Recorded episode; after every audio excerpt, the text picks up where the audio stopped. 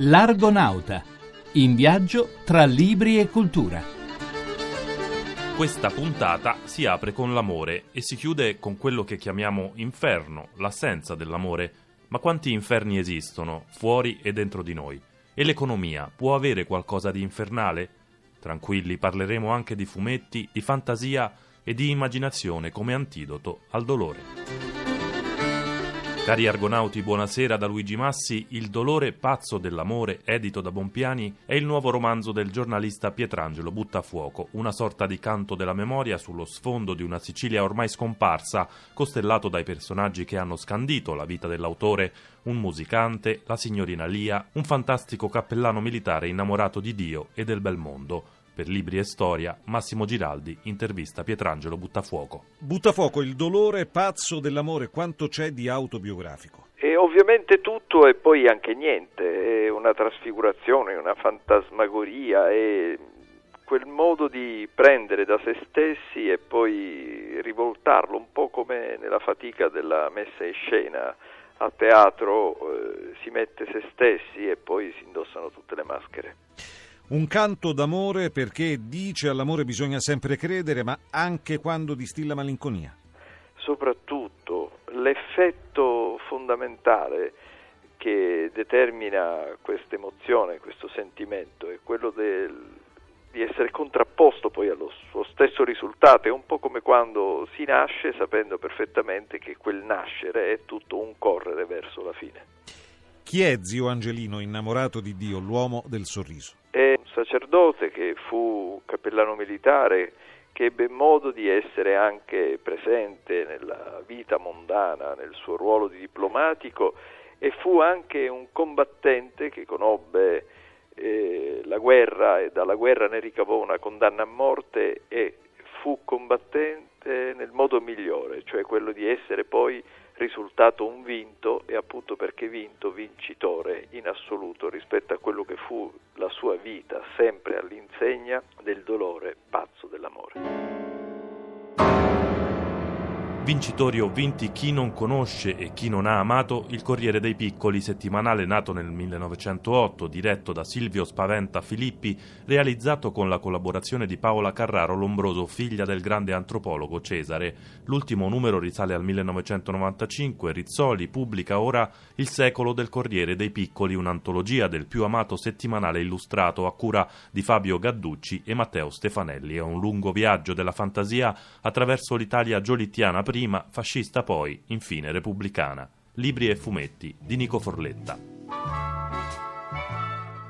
Lo specchio di più Italie, declinando al plurale questo progetto di paese mai compiuto, ma soprattutto una palestra per disegnatori entrati nel gota del fumetto, un palcoscenico per personaggi divenuti poi veri e propri miti. Il periodo forse più fervido a partire dal 1972, come spiega Matteo Stefanelli, uno dei due curatori dell'antologia, docente di linguaggi audiovisivi alla Facoltà di Scienze Politiche della Cattolica di Milano. Eh, la stagione legata alla filiazione del Corriere dei Piccoli che si chiamò Corriere dei Ragazzi e durò pochissimi anni, alla metà degli anni 70, importante anche solo citando un personaggio, la pimpa di Altan. Nel periodo precedente, quello storico, sicuramente le grandi icone del Corriere dei Piccoli sono quelle nate negli anni 10, il signor Bonaventura e poi Sor Pampurio.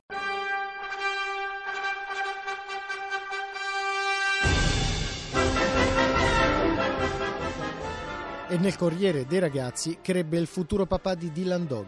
Giovanissimo Tiziano Sclavi fece il redattore nella redazione del Corriere dei Ragazzi e in quel periodo degli anni 70 è stato collega di grandi autori che allora già erano affermati come Ugo Pratt o Iacovizzi, come il giovane Silver di Lupo Alberto o il Bonvi delle Sturtruppen, ma anche la più grande autrice donna nella storia del fumetto italiano di sempre, grazie a Nidasio. Grazie anche a quella storica testata testata prese poi vita una indimenticabile trasmissione RAI, Super Gulp, fumetti in tv. Da lì ha preso eh, alcune delle grandi icone, penso appunto anche allo stesso Lupo Alberto, il Nick Carter, il detective parodistico di Bonvi che è stato per una decina d'anni una pop star. Da lì arriva anche un altro papà celebre, quello di Martin Misser. Come sclavi, Alfredo Castelli, giovane, fu un redattore del Corriere dei Ragazzi. Da allora Castelli è stato quello che forse ha più incarnato lo spirito del Corriere dei Ragazzi. Grande voglia di giocare e anche un, una caratteristica un po' unica, cioè l'essere anche un appassionato ricercatore di storia del fumetto italiano e internazionale.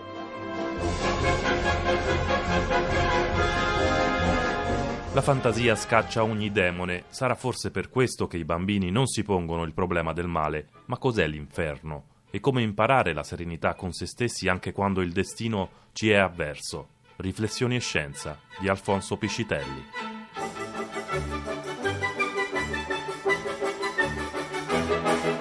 Inferno è una parola che mette i brividi, ma anche un concetto che sembra essere andato in pensione. Lo studiano ancora gli studenti alle prese con Dante, ma i preti evitano il discorso, preferendo altri argomenti. Ci provò qualche anno fa ad affrontare il tema Robin Williams in un film a tinte New Age, Oltre i sogni. Forse negli ultimi tempi sono diventati più popolari certi modi di immaginare l'aldilà che fanno riferimento alla reincarnazione e al karma. Secondo queste dottrine i premi e i castighi per gli atti compiuti si proiettano in una vita futura. Molti, in effetti, guardando al proprio lavoro, al proprio matrimonio, cominciano a nutrire il sospetto di stare scontando un purgatorio. Ma ci sono altri più pessimisti che, studiando la storia, scorgono il manifestarsi di veri e propri inferni in terra, campi di concentramento, torture, esecuzioni. È lo scenario delle ideologie totalitarie che hanno creato inferni di vasta proporzione e in più con la pretesa di affermare il bene assoluto, presunzione che il vecchio Satana non aveva mai ostentato. Certo, questi scenari infernali appaiono lontani dalle nostre società approssimativamente libere e pacifiche, e tuttavia intorno a noi sembrano avere un sapore vagamente infernale tutta una serie di ossessioni e di dipendenze. Le dipendenze dal gioco, dall'alcol e dalle droghe, le manie sessuali e quelle legate alla vanità dell'aspetto fisico, le dipendenze dai fanatismi ideologici e l'ossessione del denaro. Uno psicologo appassionato di Dante potrebbe scorgere in queste dipendenze tanti gironi infernali caratterizzati dallo spegnersi della libertà, dalla ripetizione ossessiva di un comportamento alla ricerca di una soddisfazione che sfugge all'infinito. Da qui le crisi di astinenza e i rischi di overdose, i raptus di violenza e un dolore che non si placa nell'anima.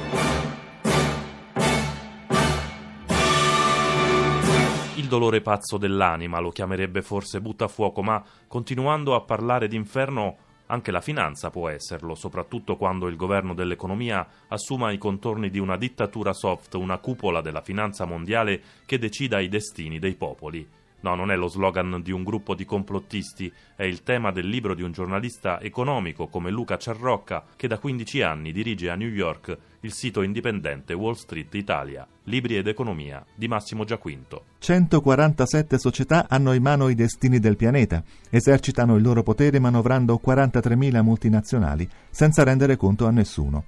Un sistema uscito indenne, perfino rafforzato, dalla crisi esplosa nel 2007. I dati raccolti da un gruppo di ricercatori del Politecnico di Zurigo sono il punto di partenza per I padroni del mondo, il nuovo saggio di Luca Ciarrocca pubblicato da Chiare Lettere. Nell'album dei nostri padroni occulti ci sono JP Morgan e Deutsche Bank, Barclays e l'immancabile Goldman Sachs. Sono pieni di scheletri gli armadi della finanza mondiale e Ciarrocca li apre tutti. Le grandi banche troppo grandi per fallire, le cui nefandezze vengono in genere ripianate con i soldi pubblici i paradisi fiscali, isole del tesoro, dove si nascondono immense fortune, i flirt spregiudicati delle banche con la criminalità organizzata, i prelievi forzosi, cioè le rapine, sui risparmi dei correntisti, come è avvenuto a Cipro, e su tutto lo strapotere del bankster, il banchiere gangster, una figura che, secondo Ciarrocca, nuoce gravemente alla salute, come le sigarette.